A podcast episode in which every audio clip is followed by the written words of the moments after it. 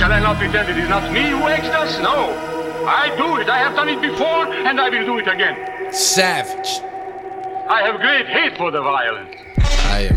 They are so the sick of the world. Yeah. Check. Fight. Yeah. Fight. What? Yeah. As people, we are not equal. You might like to believe it. For living in peace, you need to, but heed when the truth rings. It eats through your reasoning. See proof of God as an angry father. You never thought he would beat you. Just think of all of the evil that lies beneath you. The silver and gold mines we gotta find so we can eat food.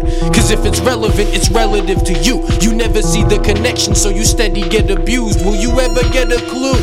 The same terrorist is sitting in the presidential booth. Yeah, I've been second guessing too. Like how the fuck they get elected, only telling us the exponential truth with seconds left to choose. Your mind's all corrupt, you're thinking it's a free world. They got you trapped in all these lies, it's a downward swirl with society. If you deny all the tragedies caused by the man in the grooves, you are just slowly losing all your rights as a human. Constantly abusing the power that's translucent, but once it's inflicted on a man with a badge, it's considered bad. I'm feeling like we're under attack.